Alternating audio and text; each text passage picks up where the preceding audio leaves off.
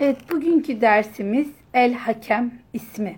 Yani e, Esma Hüsna e, sıralamasında e, 29. isim olarak isme tekabül eden El Hakem ismi. Evet, bugün e, Semi, Basir gibi e, farklı perspektifleri öğrendiğimiz yeni bir isimle daha karşı karşıyayız. Bu isimle de e, hem Mevla'yı tanımış oluyoruz, hem Allah'ı tanımış oluyoruz, e, hem de kendi hayatımızda, kendi düşüncelerimize, kendi eylemlerimize bu isimlerden e, nasıl e, eğitim almamız gerektiği ile alakalı değerlendirmelerde bulunuyoruz. Evet şimdi e, genel olarak her zamanki usul üzere genel manaları söylüyorum ve ondan sonra da sözlük manalarını vererek inşallah derse devam ediyorum. Şimdi genel manalar ezeli ve ebedi olarak hükmeder. Yani mutlak hüküm sahibi. Hüküm sahipliğini, e, hüküm sahipliği her zaman, her anda olan, aynı zamanda zaman ve mekandan münezzeh olarak hükümdarlığı, hüküm vermesi devam eder. Demek ki ezeli ve ebedi hükmeden mutlak hüküm sahibi. İkinci anlama gelirsek, ikinci mana hakkı adaletle yerine getiren. Üçüncü manada hükümlerinde zulüm bulunmaya anlamlarına geliyor. Şimdi sözlükteki manalarına bir de bakalım. Hani terim olarak nedir, etimolojik kökü nedir? Bunlar üstünde biraz değerlendirelim. Sözlükte iyileştirmek amacıyla men etmek. Hani bir şeyi iyileştirmek, iyi yapmak amacıyla onu men etmek, düzeltmek, hükmetmek anlamlarına geliyor. Yani mesela şöyle düşünebiliriz. E, iyi olması için bir hastalığın, şeker hastasının şekerli yemem, yemesini men etmek gibi. Tabi inşallah anlatacağım hani e, daha geniş bir detaylandırma olacak ama öncelikle sözlükteki terim manasının iyileştirmek amacıyla men etmek, düzeltmek, hükmetmek manalarında hüküm e, kelime yani hüküm mastarından türemiş bir sıfat ve o sıfat olarak da an, anlamı şu bilgisi ve adaletiyle nihai hüküm veren. Bilgisi ve adaletiyle nihai anlamda e, mutlak anlamda hüküm veren demek. Şimdi gelelim kelimenin etimolojik köküne gelelim. Kelime etimolojik olarak hüküm demek bir şeyi bağlamak demektir. Çok benim hoşuma gider. E, çünkü hüküm verdiğimizden bağlamış oluyoruz. Şimdi bunlardan bahsedeceğim. E, Arapçada hakemetü dabbe deniliyor. Yani hayvanın ipine ya da yularına verilen isim hakemetü dabbe. Yani o yulara söyleniyor. Yani bağlamak. Çünkü bir konuda karar vermek demek o konuyu bağlamak demektir. Ee, karar verdiğimiz an itibariyle konuyu artık zihnimizde bağlamışızdır. Konu artık bağlanmıştır. Yani artık o konuyla alakalı düşüncemizle düşüncemizde başka e, yerlere, başka alanlara perspektif oluşturmak diye bir şey söz konusu değildir. Direkt e, hüküm verilmiştir. Hüküm vermek demek de kararın verilmesiyle düşüncenin bağlanması demektir. Aynı e, hayvanın yularında olduğu gibi. Kelime oradan gelen bir kelime. Yani şimdi birkaç mana daha göreceğiz. Gerçekten çok muhteşem manalar. Demek ki e, zihnimizde kalması gereken en önemli manalardan bir tanesi hüküm. E, demek ki e, bağlamak demek. Yani hayvanın e, ipine de yularına da hakemetü dabbe deniliyor. Demek bağlamak, bir şeyi bağlamak, bir şeye karar vermek e, demek hüküm. E, aynı zamanda hakemet, hak, e, hakemetü, hakemetün kelimesi aynı zamanda bir manası da gem vurmak anlamına geliyor. Yani gem anlamına geliyor. At huysuzlaştığı zaman e, atın huysuzluğunu gidere, gidermeye de hakem deniliyor. Hani at, at huysuzlaştı. E, o huysuzluğu gidermeye, onu men etmeye e, buna da hakem deniliyor. Arapçada böyle bir manası var. Ayrıca iki kişi arasındaki huzursuzluğu gidermek de hakimin işidir. Yani hakim nedir? Şimdi hakimle hakem farklı isimler. Ee, yani hakim daha sonra gelecek. Hikmet sahibi olan bütün e, işlerinde, hükümlerinde hep hikmet sahibi olan. Hakem ise nihai karar, mutlak kararları veren anlamına geliyor. Demek kelimenin etimolojik olarak kökü bağlamak demek. Yani hakemetü dabe, hakemetü dabe dediğimiz kelime hayvanın yularına, ipine deniliyor. Aynı zamanda demek ki e, bir atı, e, at huysuzlaştığı zaman o atın huysuzluğunu gidermek için onu e, gem vurmaya da demek ki ne diyoruz? Hakem diyoruz. Yani aynı kökten geliyor. İki arası, kişi arasındaki huzursuzluğu gidermek de hakimin işi. Hani onlara hükmetmek de hakimin işi olduğunu biliyoruz. Şimdi demek ki e, birinci manası bağlamak. Bir konuda karar vermek. Hakim dediğimiz, hakim sıfatını alan kişi ne yapar? Bir konuda karar verir, hükmünü verir. İşte o yüzden ona hakim deriz. Aslında hepimiz hakimiz. Hepimiz kararlarımızın hakimiyiz.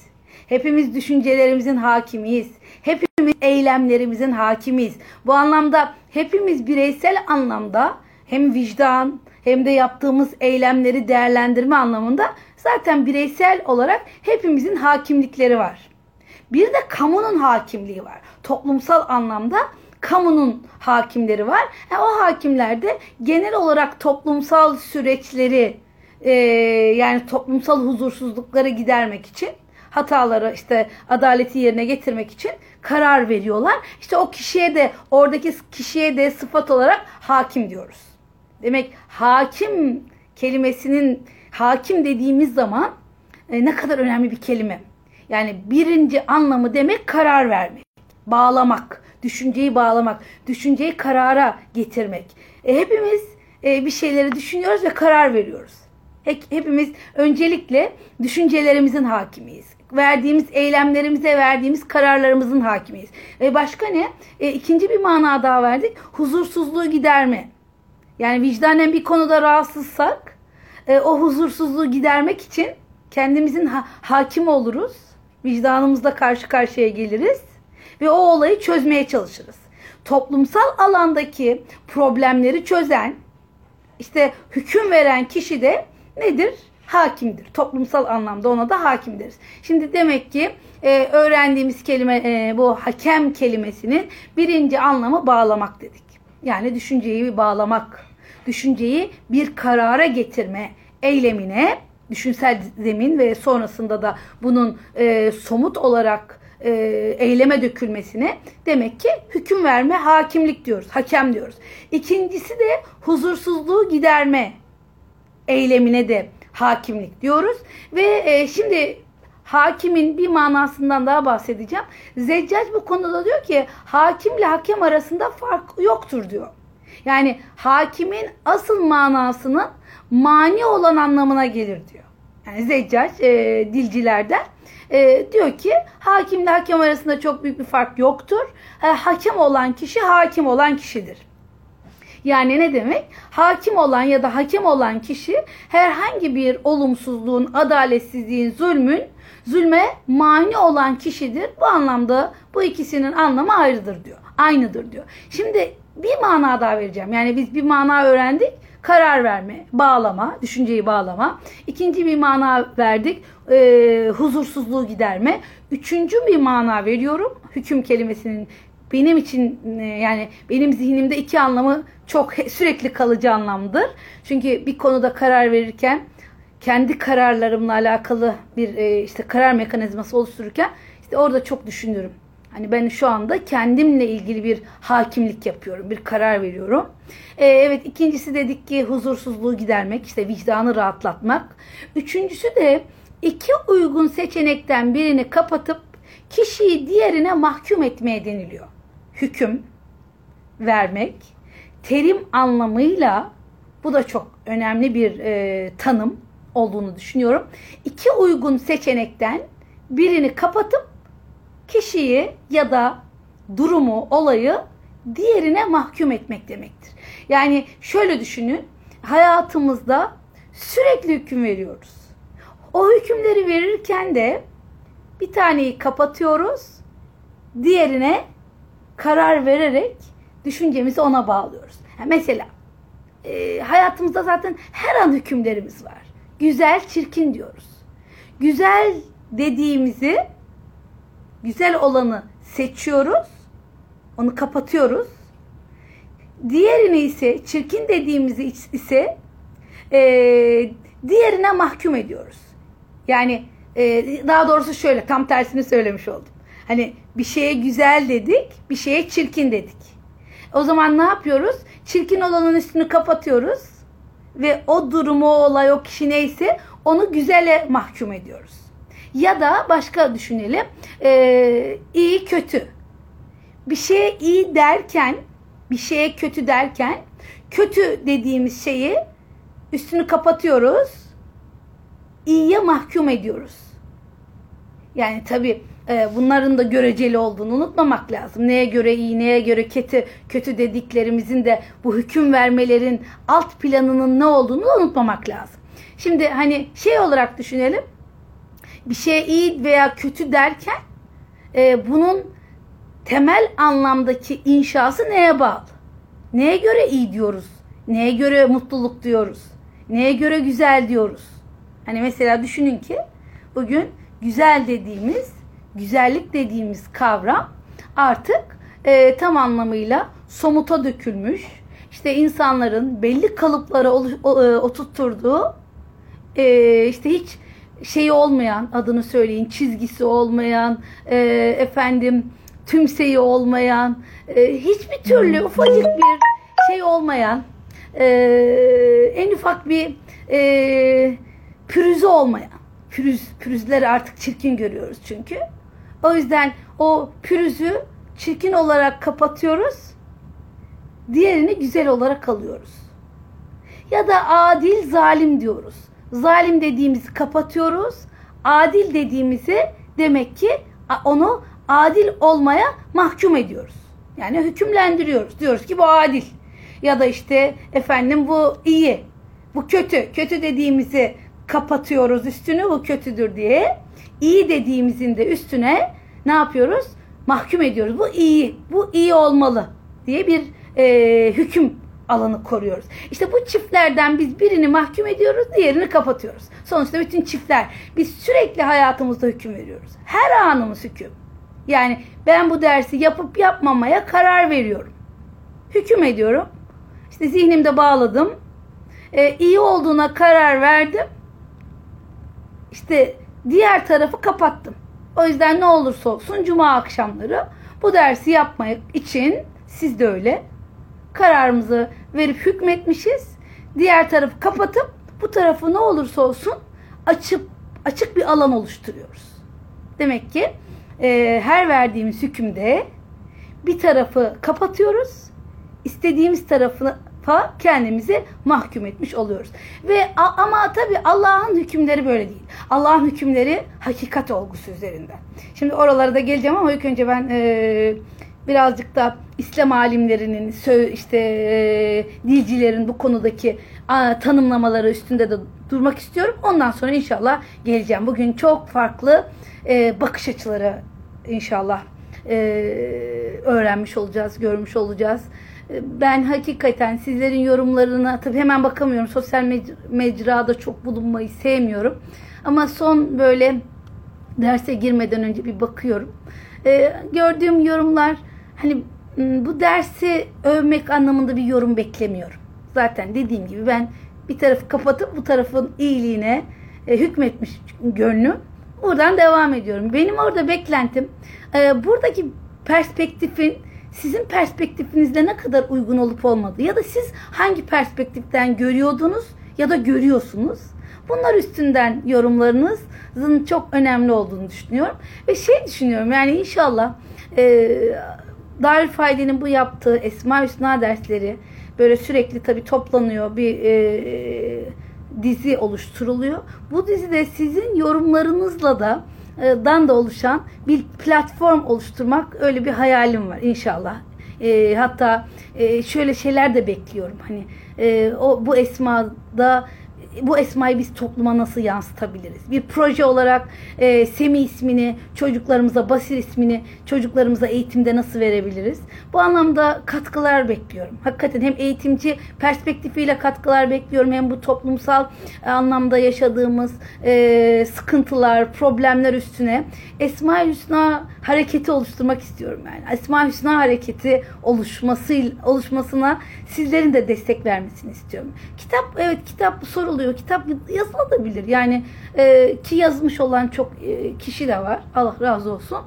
E, ben daha farklı bir perspektif oluşturmak istiyorum. Yani sizlerle, sizlerin de içinde katılımda olduğunuz bir Esma Hüsna e, platformu ya da bir Esma Hüsna projesi oluşturmak e, ya da bir Esma Hüsna hareketi oluşturmak. E, öyle bir e, hüküm oluşturmak, öyle bir e, şey bir karar birlikte vermek istiyorum. O anlamda dediğim gibi lütfen dersleri dinledikten sonra sizin zihninizde, gönlünüzde olanları da böyle ortaya koymanızı e, bekliyorum. Ders e, sonuçta talebesi olarak e, nasıl ki yüz yüze ders yaptığımız zaman ufak tefek ödevlerimiz oluyor.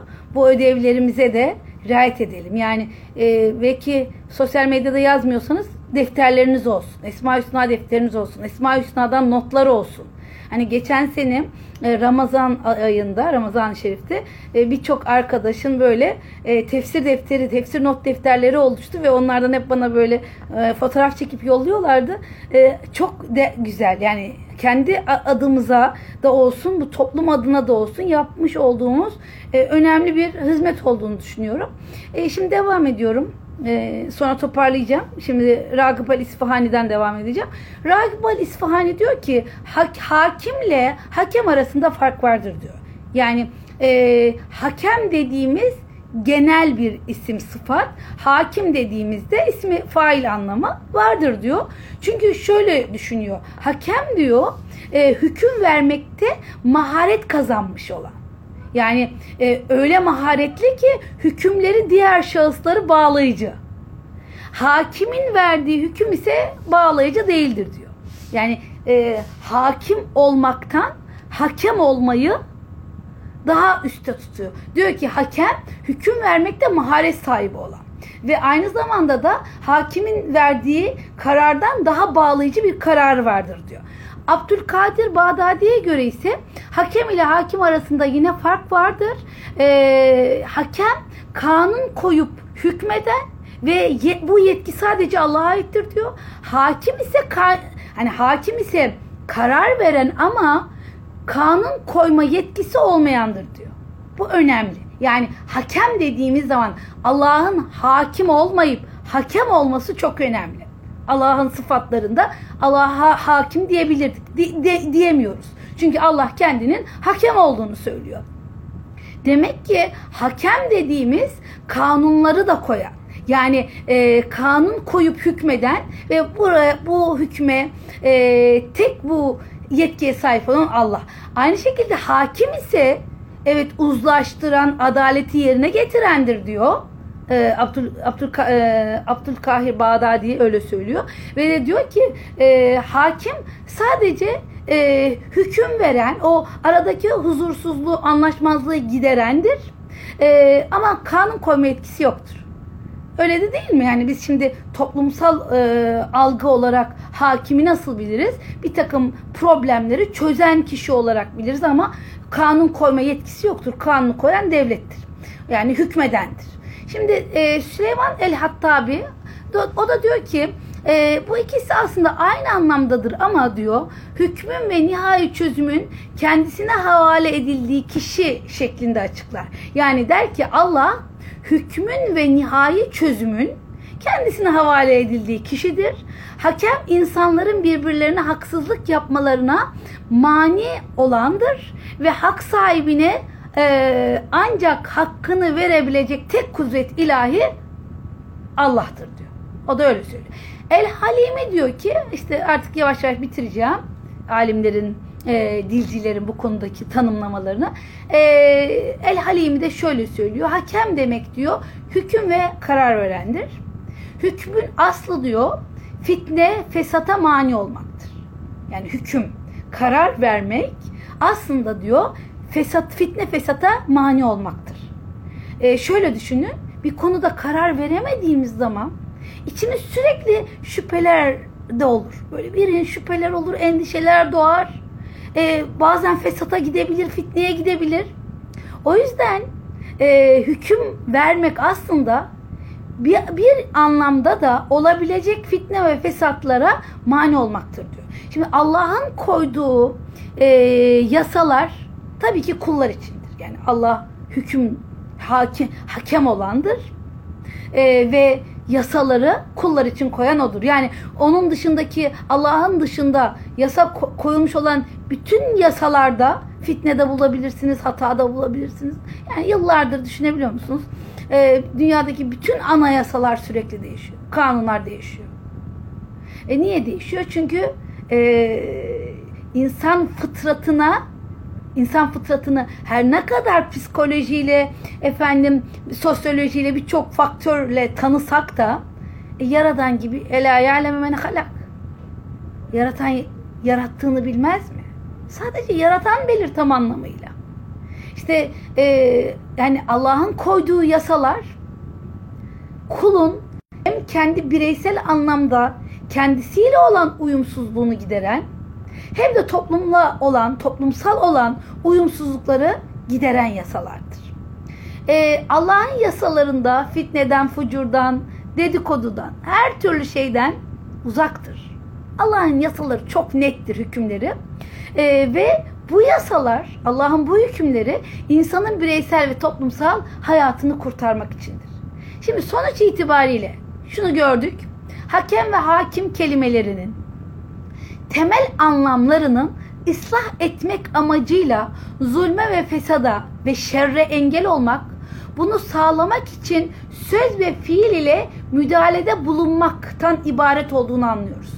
Demek ki e, işte Halimi'den, Hattabi'den, bütün bu alimlerin, e, filologların e, tanımları üzerinden bir toparlama yaptığımız zaman ha, hakem ve hakimin temel anlamlarının ıslah etme amacıyla zulme, fesada ve şerre engel olmak, aynı zamanda bunu sağlayabilmek için söz ve fiil ile müdahalede bulunmaktan ibaret olduğunu anlamış oluyoruz.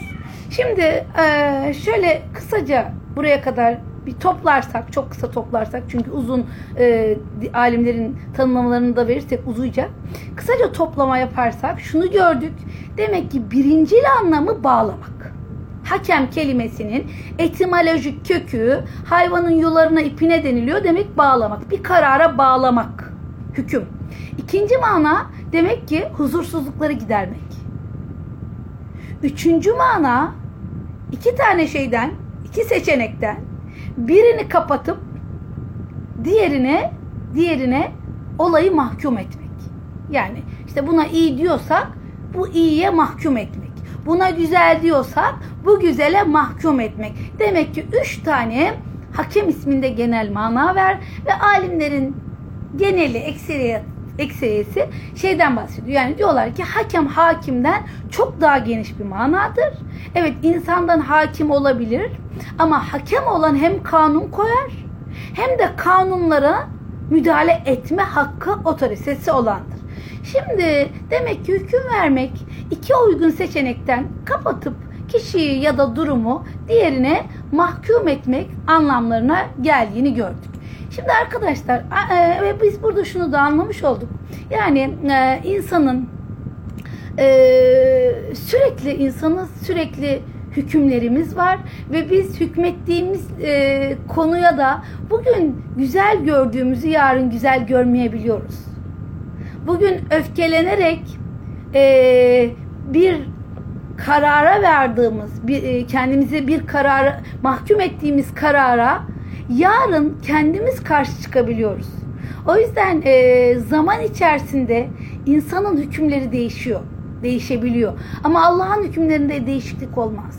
Yani ilk insandan itibaren Allah'ın hükümlerine baktığımız zaman hırsızlık yasak, yalan yasak, zina yasak, yasak. İlk insan itibariyle Allah'ın hükümlerinde kimseye ne yapamaz? Değişiklik yapamaz. Çünkü Allah'ın hükümleri mutlaktır. Mevla kainatın yaratıcısı. Ee, ama maalesef şu şeyle bir hale geldik. Herkesi bireysel olarak kutsuyoruz ve kutsal sekülerlikler oluşturduk. Bu kutsal sekülerliklerde e, bize bir müddet sonra kendi doğrularımızın, kendi kararlarımızın e, hiç değişmez e, bir mutlak hakimiyet sahibi olduğumuza inanır olduk. Yani maalesef bu New Age inanışlarıyla beraber e, toplumsal dünya toplumları yani dünyada toplumsal bir hareketlenme oluştu. Bu hareketlenmede de yani en acı olan herkesin e, ayağının altında yani kalbinin gönlünün ayağının altında sapa sağlam duran inançla alakalı inşa edilmiş olan dinamikler yerinden oynamış oldu. E, ve bu dinamikleri yerinden oynatabilmek için işte modernizm, postmodernizm gibi liberalizm, neoliberalizm gibi birçok felsefeyle beraber e, New Age yani inanışları yani yepyeni bu çağın yepyeni inanışları var oldu. Ve bu eklektik yapılar, senkretik yapılar birbirine bağlı işte oradan işte uzak doğudan da alabiliriz. Hindistan'dan da alabiliriz. Böyle birbirine bağlantılı yapılarla inanışlar oluşmaya başladı. Ve hüküm herkes kendi kararını kendi veriyor. Tesettür, evet tesettür denilen bir emir var. Ama herkese, hepimize göre artık bu değişken. Çünkü inandığımız sistemin dinamikleri üstünden karar vermiyoruz. Yeni bir postmodern, modern bir dünyanın dinamikleri üzerinden biz kararlar alıyoruz. Ya da işte bilimsel e, şeyler bekliyoruz. Akademik çalışmalar bekliyoruz. Çalışmalara göre kararlarımızı yumuşatıyoruz ya da değiştiriyoruz. Böyle bir durum. E, ve şunu unutmamak lazım. Allah parçalar üstünden hüküm vermiyor. Biz şu an bu parçayı görerek hüküm veriyoruz. Ama Allah bütününü görerek hüküm veriyor. Ee, Tabi Allah bütününü görerek hüküm veriyor. Ama biz parçaya göre bakıp karar aldığımızda Allah'tan bağımsız hükümler, Allah'tan bağımsız kararlar almaya başlıyoruz. İşte Allah'tan bağımsız kararlarda bizi tam anlamıyla bireysel e, ve seküler kutsallıkların içine hapsediyor. Çünkü ben alıyorum kararı, benim kararım çok değerli. İnsan tabii ki değerli.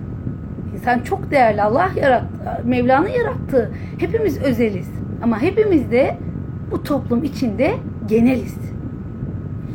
Ve e, burada tabii çok acı olan Allah'ın hükümleri e, gitgide işte kendi paradigmalarımız üstünden Allah'ın hükümlerine bakıyoruz. Yani şöyle yapıyoruz. Hakikat üstünden kararları değerlendirmiyoruz da kararlar üzerinden hakikati değerlendiriyoruz. Yani hakikat üstünden kararlara işte yeni dünyanın yeni oluşum kararlarına bakmıyoruz. Yeni dünyanın yeni oluşumlarından Allah'ın hükümlerine bakıyoruz. Mesela örnek vereceğim. Bundan 10 sene önce anne sütünün zararlı olduğundan bahsediyordu bilim. Anne sütü zararlı içirmeyin işte. Çünkü o, o dönemin kapitalist sistemi yepyeni mamalar üretti. Her birçok konuda bu böyle. Ve e, Kur'an'da iki yıl ya da biraz daha fazla e, emzirin dediği iki ayet iki ayet şey diye manipüle edildi. He, Allah öyle dedi ama demek ki bu e, nesli, bu dönemin insanı için e, bebeği için kimyasalında çok olduğu bir dönem demek ki süt zararlı. Sonra aradan vakit geçti. 6 ay sütle emzirin. Aman aman süt. Sakın çocuğunuz anne sütü olmadan büyümesin. Bağışıklığı şöyle falan. Kaldık biz. Biz sınıfta kaldık. Çünkü Allah'ın bütünden gördüğünü unuttuk. Kendi parçaladığımız sistemin parçalarına göre birilerinin kararlarını biz aldık baş tacı yaptık. Bugün de aynı şeyler. Bugün de parçalara bakarak verdiğimiz kararlarla maalesef Allah'ın hükümleriyle değil kendi parçadan bakış açımıza göre veriyor. E, verdiğimiz kararlara hareket ediyoruz. Şimdi e, Allah'ın üç türlü hükmü vardır. Bunu unutmayalım. Allah'ın üç türlü hükmü var. Bir dini hak anlamda hükümleri, iki varlık ve işte yaratılış üzerine, ontoloji üzerine hükümleri, bir de kaderi hükümleri.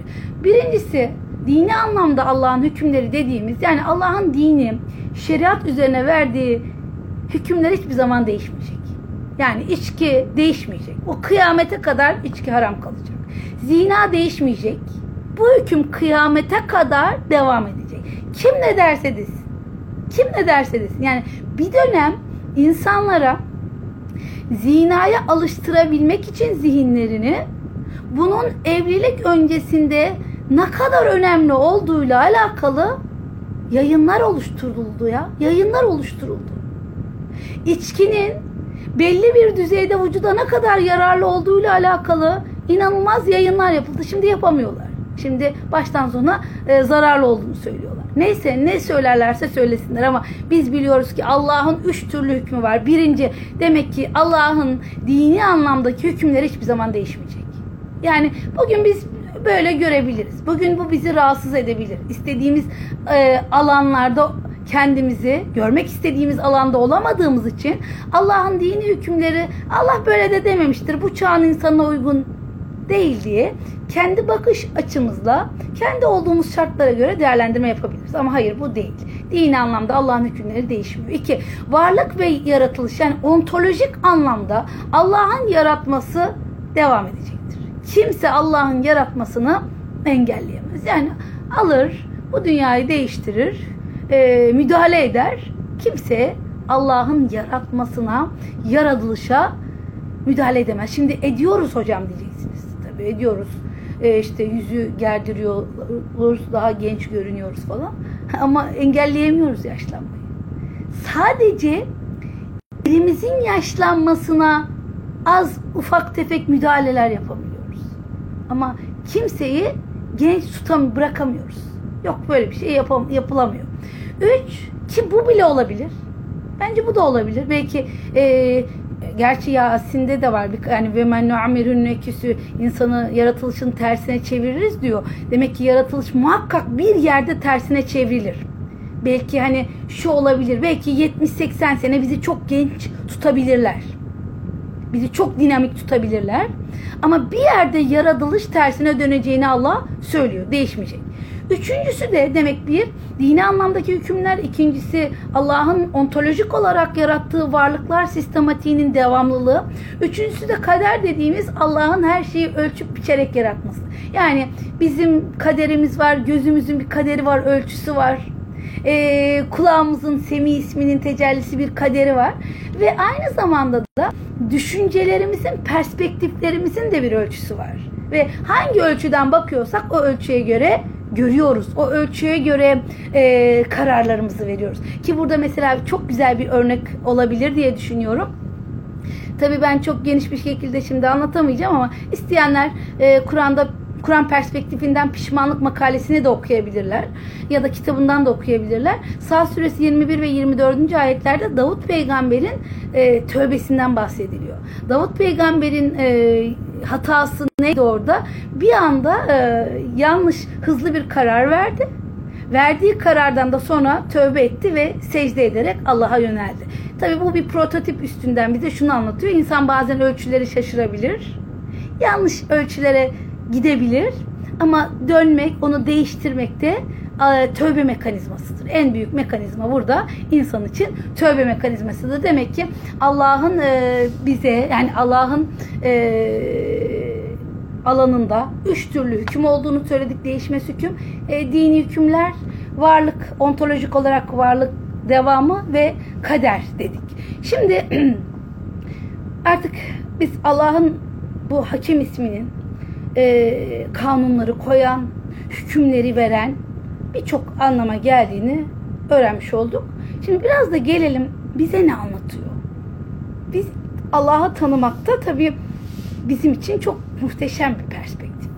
Hükümleri bağlayan, hükümleri en güzel şekilde koyan. Yani bir mümin Allah bu hükmü niye vermiş diye düşünmez. Bir mümin Kur'an'daki hükümlerden bahsediyorum. İnsanların hükümlerinden değil. Allah bu hükümde ne hikmetler lütfeylemiş diye düşünür. Şimdi gelelim bize düşünene, e, düşen, bizim anlamamız gereken bir kere kula düşen Allah'ın hükümlerine güvenmektir. Yani kendi hükümlerini mutlak ve değişmez görmemektir. Evet ben böyle görüyorum bugün.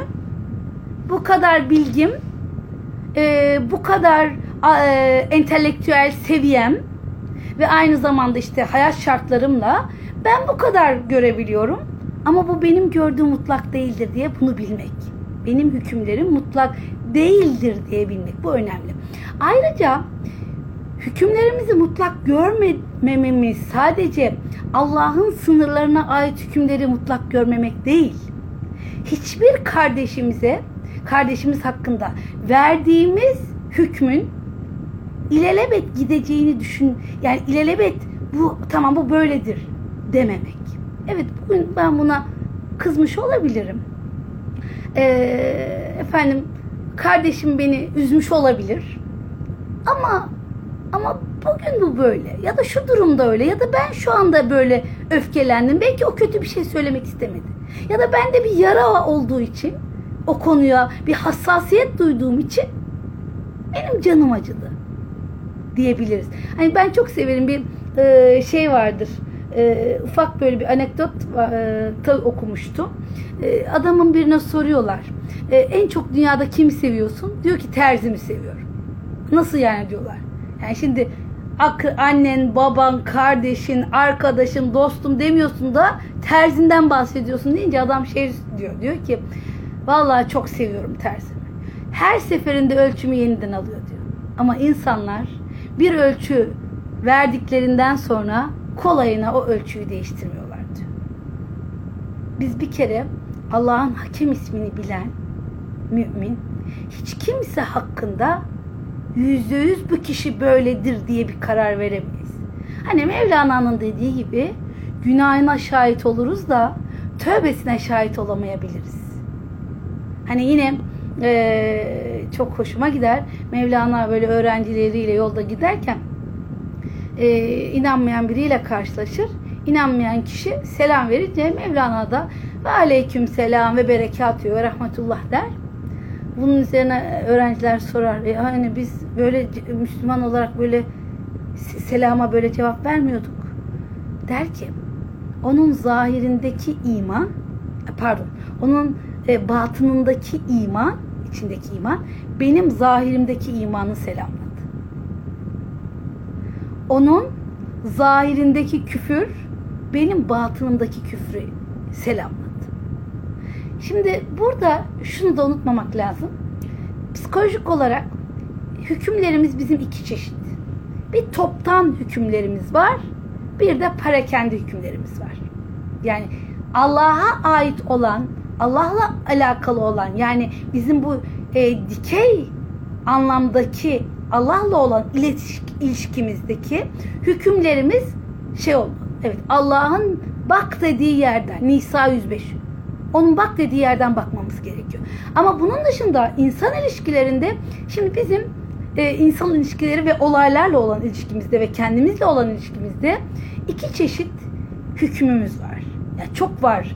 E, hukuksal açıdan var, felsefik açıdan. Genel psikolojik anlamdaki hükümlerden bahsediyorum. Bu ikiye ayrılıyor. Bir toptan bir de parakende. Yani bir toptan olarak hüküm veriyoruz. Bazen de parakende veriyoruz. Şimdi bir insanı bir insan yani çocuğunuz olur, eşiniz olur, arkadaşınız olur. Diyelim bir hata yaptı. Diyoruz ki sen zaten hep böylesin. Sen hep böyle davranırsın. İşte buna toptan hüküm diyoruz. Toptan hüküm dediğimiz yerde karşı taraf bizi dinlememeye başlıyor. Karşı taraf diyor ki zaten hep böyleyim. Zaten hep böyleyim.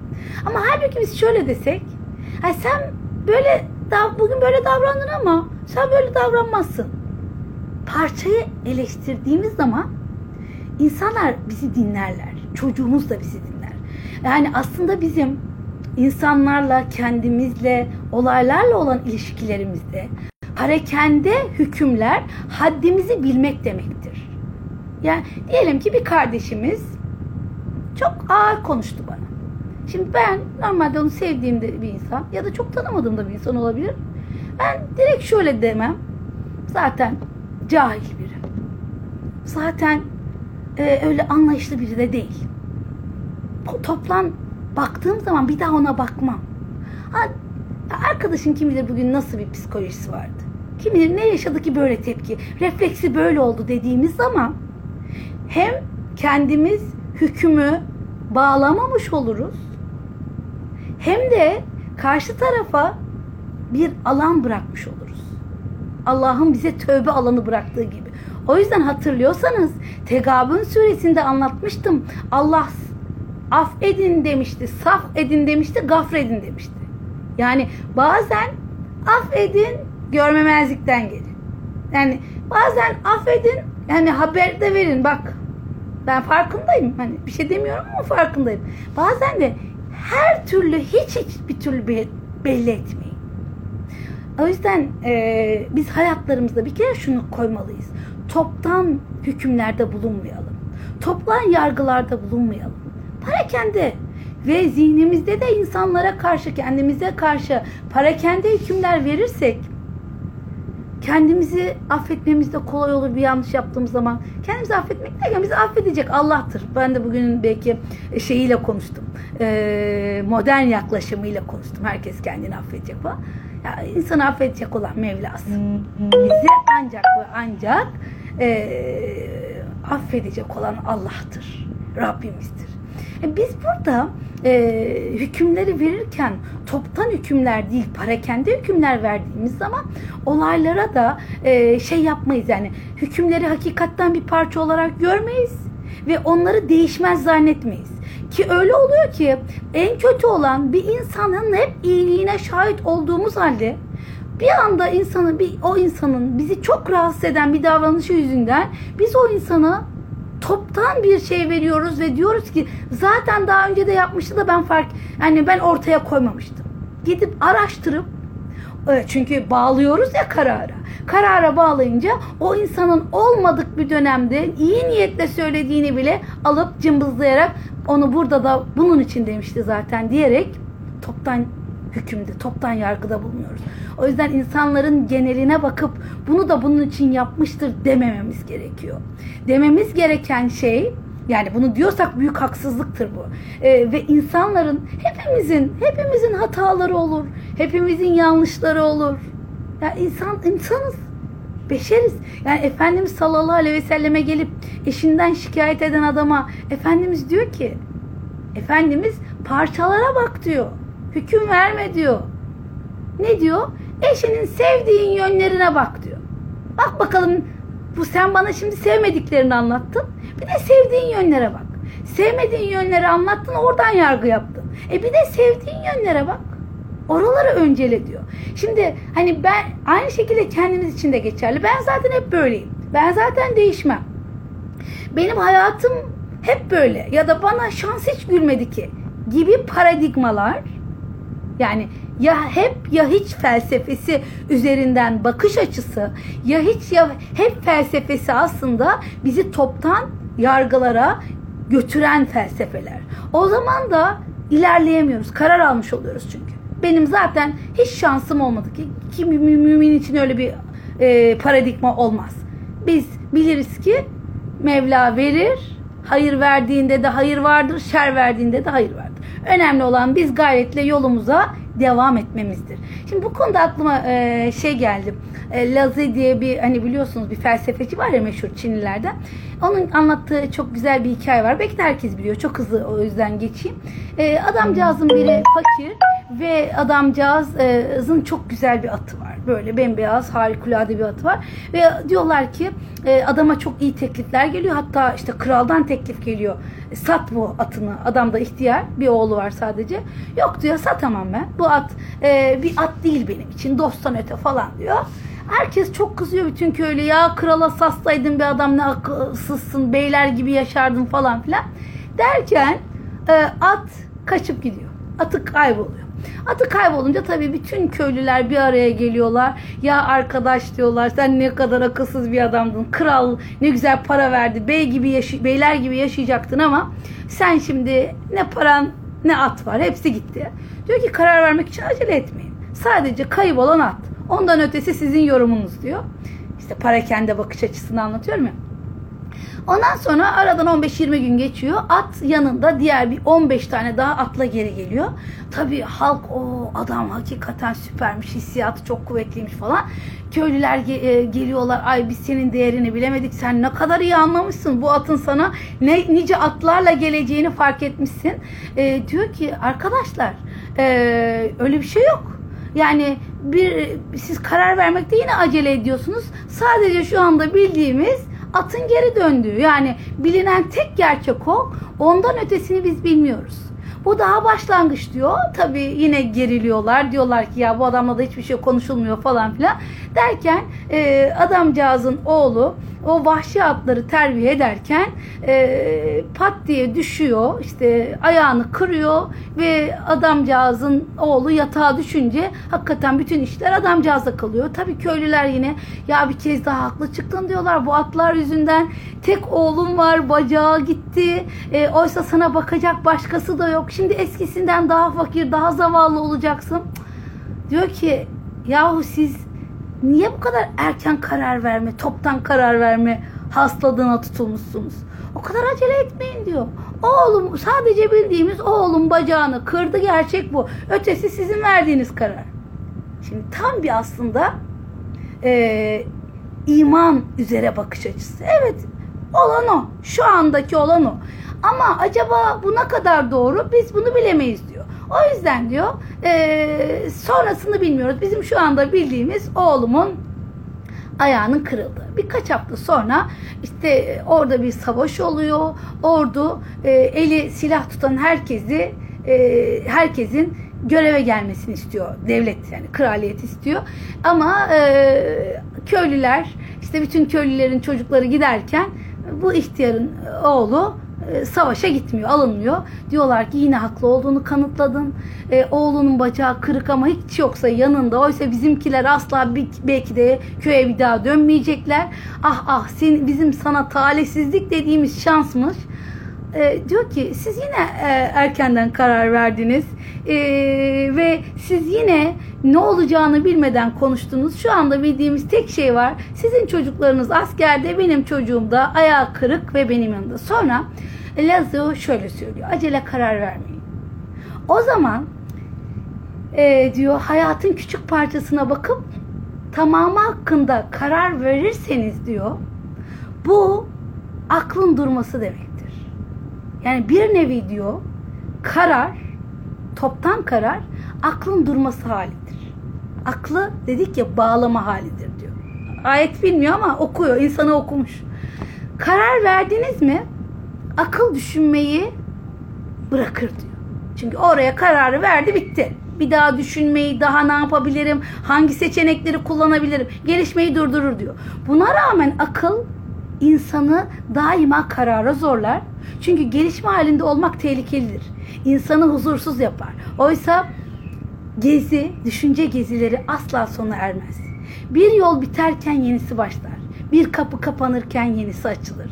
Bir hedefe ulaşırsınız ve daha yüksek bir hedefin hemen oracıkta olduğunu görürsünüz diyor. Ve e, Lazun da bize çok güzel bir öyküyü e, hediyeye bırakarak demek istiyor ki kararları toptan vermeyin. Çünkü verdiğimiz kararlar olduğumuz hayatın parçasına aittir. Bütününe ait değildir. Hepimizin bir hayat puzzle'ı var. O hayat puzzle'ında da her bir parça diğer parçayla bağlanıyor. Bazen bir parça bize çok yamuk yumuk görünebilir bakışta. Ne kadar da yamuk yumuk diyebiliriz. Ama diğer parça geldiğinde aman Allah'ım nasıl bir ahenk oluştuğunu görürüz. Ve parçalar tam bir bütüne gelmeden sonuç yoktur. O yüzden hakem olan sadece Allah'tır. Biz hiçbir şeyin tam sonucunu bilemeyiz. Sadece görebildiğimiz, bilebildiğimiz, hissedebildiğimiz kadarını görürüz. Bakara suresi 216. ayette demiyor mu? Ve asa en tekrahu en tekrahu şey'en ve huve hayru leküm. Size bir şey kötü görünebilir. Parça. Ama bilmiyorsunuz sonrasında onun nasıl bir ne getireceğini bilmiyorsunuz. Sizi nereye götüreceğini bilmiyorsunuz. O yüzden hızlı hükümler vermemek, hızlı kararlar almamak lazım. Hakem olanın sadece Allah olduğunu bilmek lazım. Hiçbir insana yaptığı davranışlardan do- dolayı toptan bu böyledir dememek lazım. Evet bu kardeşimin arada davranış şekillerinde bunlar var. Evet bunlar beni de çok e, bizi çok rahatsız ediyorsa e, mesela çok dedikodu ediyor. Rahatsız olabilirsiniz ama ona dedikoducu diyemeyiz. Çünkü sürekli dedikodu ediyor öyle bir mesleği yoktur. E, yapabilir o zaman ondan biraz uzak dururuz. Ama bu kardeşimiz dedikoducudur diye onu toptan bir hükme bağlayamayız. Bilemeyiz sonrasında nasıl bir değişiklik olacak, nasıl bir ufka sahip olacak. Yani e, hemen karar vermek aslında bizi bir müddet sonrasında doğru alabileceğimiz karardan da bizi vazgeçiren bir durum. Şimdi ben burada şunu da unutmayalım. Şunu söylemek istiyorum. Yani kendimizi kötüye mahkum etme hakkımız yok. Allah'ın hükmünde olan her şeyde güzellikler olacağını unutmamak lazım. Yani mesela şimdi düşünün. Çok zor bir dönemden geçiyoruz. İşte e, pandemi süreci yaşıyoruz. Onun dışında İslam ülkelerinde bir çok sıkıntı var. E, ahlaki anlamda hakikaten toplumsal bir çöküş yaşıyoruz. Ama ama ümit ümidimiz aynı şekilde devam etmeli. Bazen yaptıklarımız az gibi gelebilir ama hüküm vermemek lazım. Emin olun. Hani hep bana diyorlar ki işte e, nasıl hani hala canlı tutup ders yazab kitap yazabiliyorsun, ders çalışabiliyorsun. Niye tutmayacağım? Niye tutmayacağım? Bugün böyle olabilir. Yarın bu ufacık bir şeyin neler oluşturabileceğini biz bilemeyiz. Aklıma geldi. E, Ahmet Dahlan var. Bakabilirsiniz. Endonezya'nın işte e, şeyde başkenti Jakarta'da şu anda 30 milyon 30 milyon müktesibi var. Şimdi bu kişi e, yetimlere yani bu kişi de öyle maddi durumu olan bir kişi değil Ahmet Dahlan. Ama bu e, Endonezya'nın işte Jakarta işte o baş şehrinin çok varaş bir yerinde şey yapıyor. Yetimlere çok üzülüyor, üzülüyor ve ufak bir yetimhane açıyor. Yani ufak bir yetimhane dediğim. Yani belki iki üç kişiyi almış. Kendine ne kazanıyorsa Allah razı olsun alıyor. işte o çocuklarla da paylaşıyor. Tabii sen yetime destek olursun da Allah sana destek olmaz mı? O yetimhaneler bir büyüyor ki şu anda Ahmet Dahlan'ın e, 3700 tane Endonezya'da koleji var. 3700 yaklaşık yani. 166 tane üniversitesi var. Ve adam üniversite mezunu bile değil. Ve Endonezya'da düşünmüş ki yani ben yetimleri nasıl güzel bir Müslümanlıkla nasıl onları güzel Müslümanlar yapabilirim? Onların hayatlarına nasıl dokunabilirim? Ve varlığı da yok. İlk kurduğu yerler korkunçmuş. Varoşlardaki yani o yetimhaneleri gör yani ilk yaptığını görseniz diyorlar içeriye insan girmek istemez. O halde ama bugün 3700 tane koleji var. 30 milyon müntesibi var. Düşünebiliyor musunuz? Yani o müntesibi var. Müntesip dedim pardon. E, ya da e, ya da Çin'de mesela Huy Müslümanları biliyorsunuzdur, duymuşsunuzdur. Yani bugün Çin'de e, 200 milyon yani bir buçuk milyarın üstünde e, şey Çin e, 200 milyon Huy Müslüman var. Yani dinsiz, komünist bir ülkede 200 tane Çinli Müslüman var ve o Çinli Müslümanlar e, nasıl e, bu bu kadar büyüdüler biliyor musunuz? 2-3 tane yetim yavruyu büyüterek büyüdüler. Hiçbir şey yapamıyoruz. Bari bu memlekette yetimlere sahip çıkalım dediler. O yetimler o huyu Müslümanların Müslümanlıklarından etkilendi. Bugün 200 tane 200 milyon huyu Müslüman var Çin'de. İşte bu karar vermektir işte. Bu parçadan bütünü gören Allah'tır diyerek yola devam etmektir. Evet biz biz gayret ederiz. Gerisini ortaya koyacak Allah'tır. Evet son dakikalara gelmişim. Çok hızlanmam gerek biliyorum. E, çünkü her ders bir isim. Kaç dakikam kaldı bilmiyorum ama e, Kur'an-ı Kerim'de hemen geleyim. E, hüküm kelimesi Kur'an-ı Kerim'de çeşitli sıgalarla 210 yerde geçiyor. E, hakem ismi Kur'an'da sadece bir defa geçiyor. Ve Enam suresi 120, e, 114. ayette geçiyor. 114. ayette geçiyor ve orada diyor ya e, şöyle diyor. E, Efe gayrullah yetebgi hakemen. E, Allah'tan başka de ki Allah'tan başka hakem mi arayacağım? Allah'tan başka hakem mi arayacağım? Yani halbuki size kitabı açıklamış ve indiren odur. Kendilerine kitap verdiğimiz kimseler Kur'an'ın gerçekten Rabbin tarafından indirilmiş olduğunu bilirler. Sakın şüpheye düşenlerden olma. Allah'tan başka hakem mi arıyorsun. Bırak insanlar ne düşünürse düşünsün. Sen Allah rızası için doğru olanı yap. Gerisi ne değiştirecek olan Allah'tır. Ve hiçbir konuda Allah'tan daha iyi hüküm verecek yoktur. Ve Kur'an-ı Kerim'de e, bu isimle alakalı 3 ayette Hayrül Hakimin diye geçiyor. E, iki ayette Ahkemül Hakimin diye geçiyor. Hızlanacağım. E, ayrıca işte biz biliyoruz ki e, Kur'an'ın e, sure ve ayetlerinin e, hani Kur'an'ın hüküm e, Kur'an'ın e, hükmeden bir kitap olduğuyla alakalı da bilgilendirme yapıldığını biliyoruz. Ben bunları inşallah yazar yollarım. E, ve biz e, şunu da öğreniyoruz. E, mutlak adaleti ge- gerçekleştirme hükmü Allah'a aittir. Biz parçalarla yaşıyoruz. Zaman parça, mekan parça. Ve bu parçalar bütüne gidene kadar parça parça devam edecek.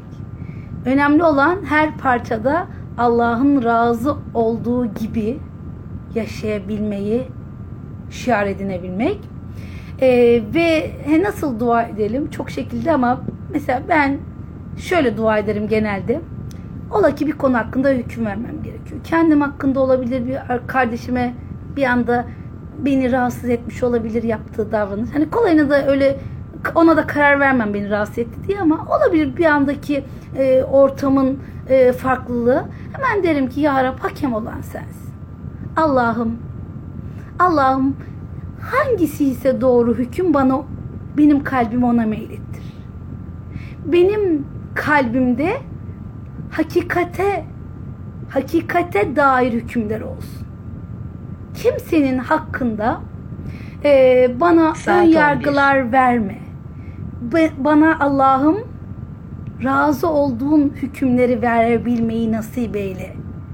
Ve aynı zamanda bazen de hani kendiniz hakkında da üzülürsünüz yani. Böyle olmasaydı bu yanlış anlaşılmış. Ben böyle demek istemedim. Hemen açarım eli. Ya Rab hakem olansın.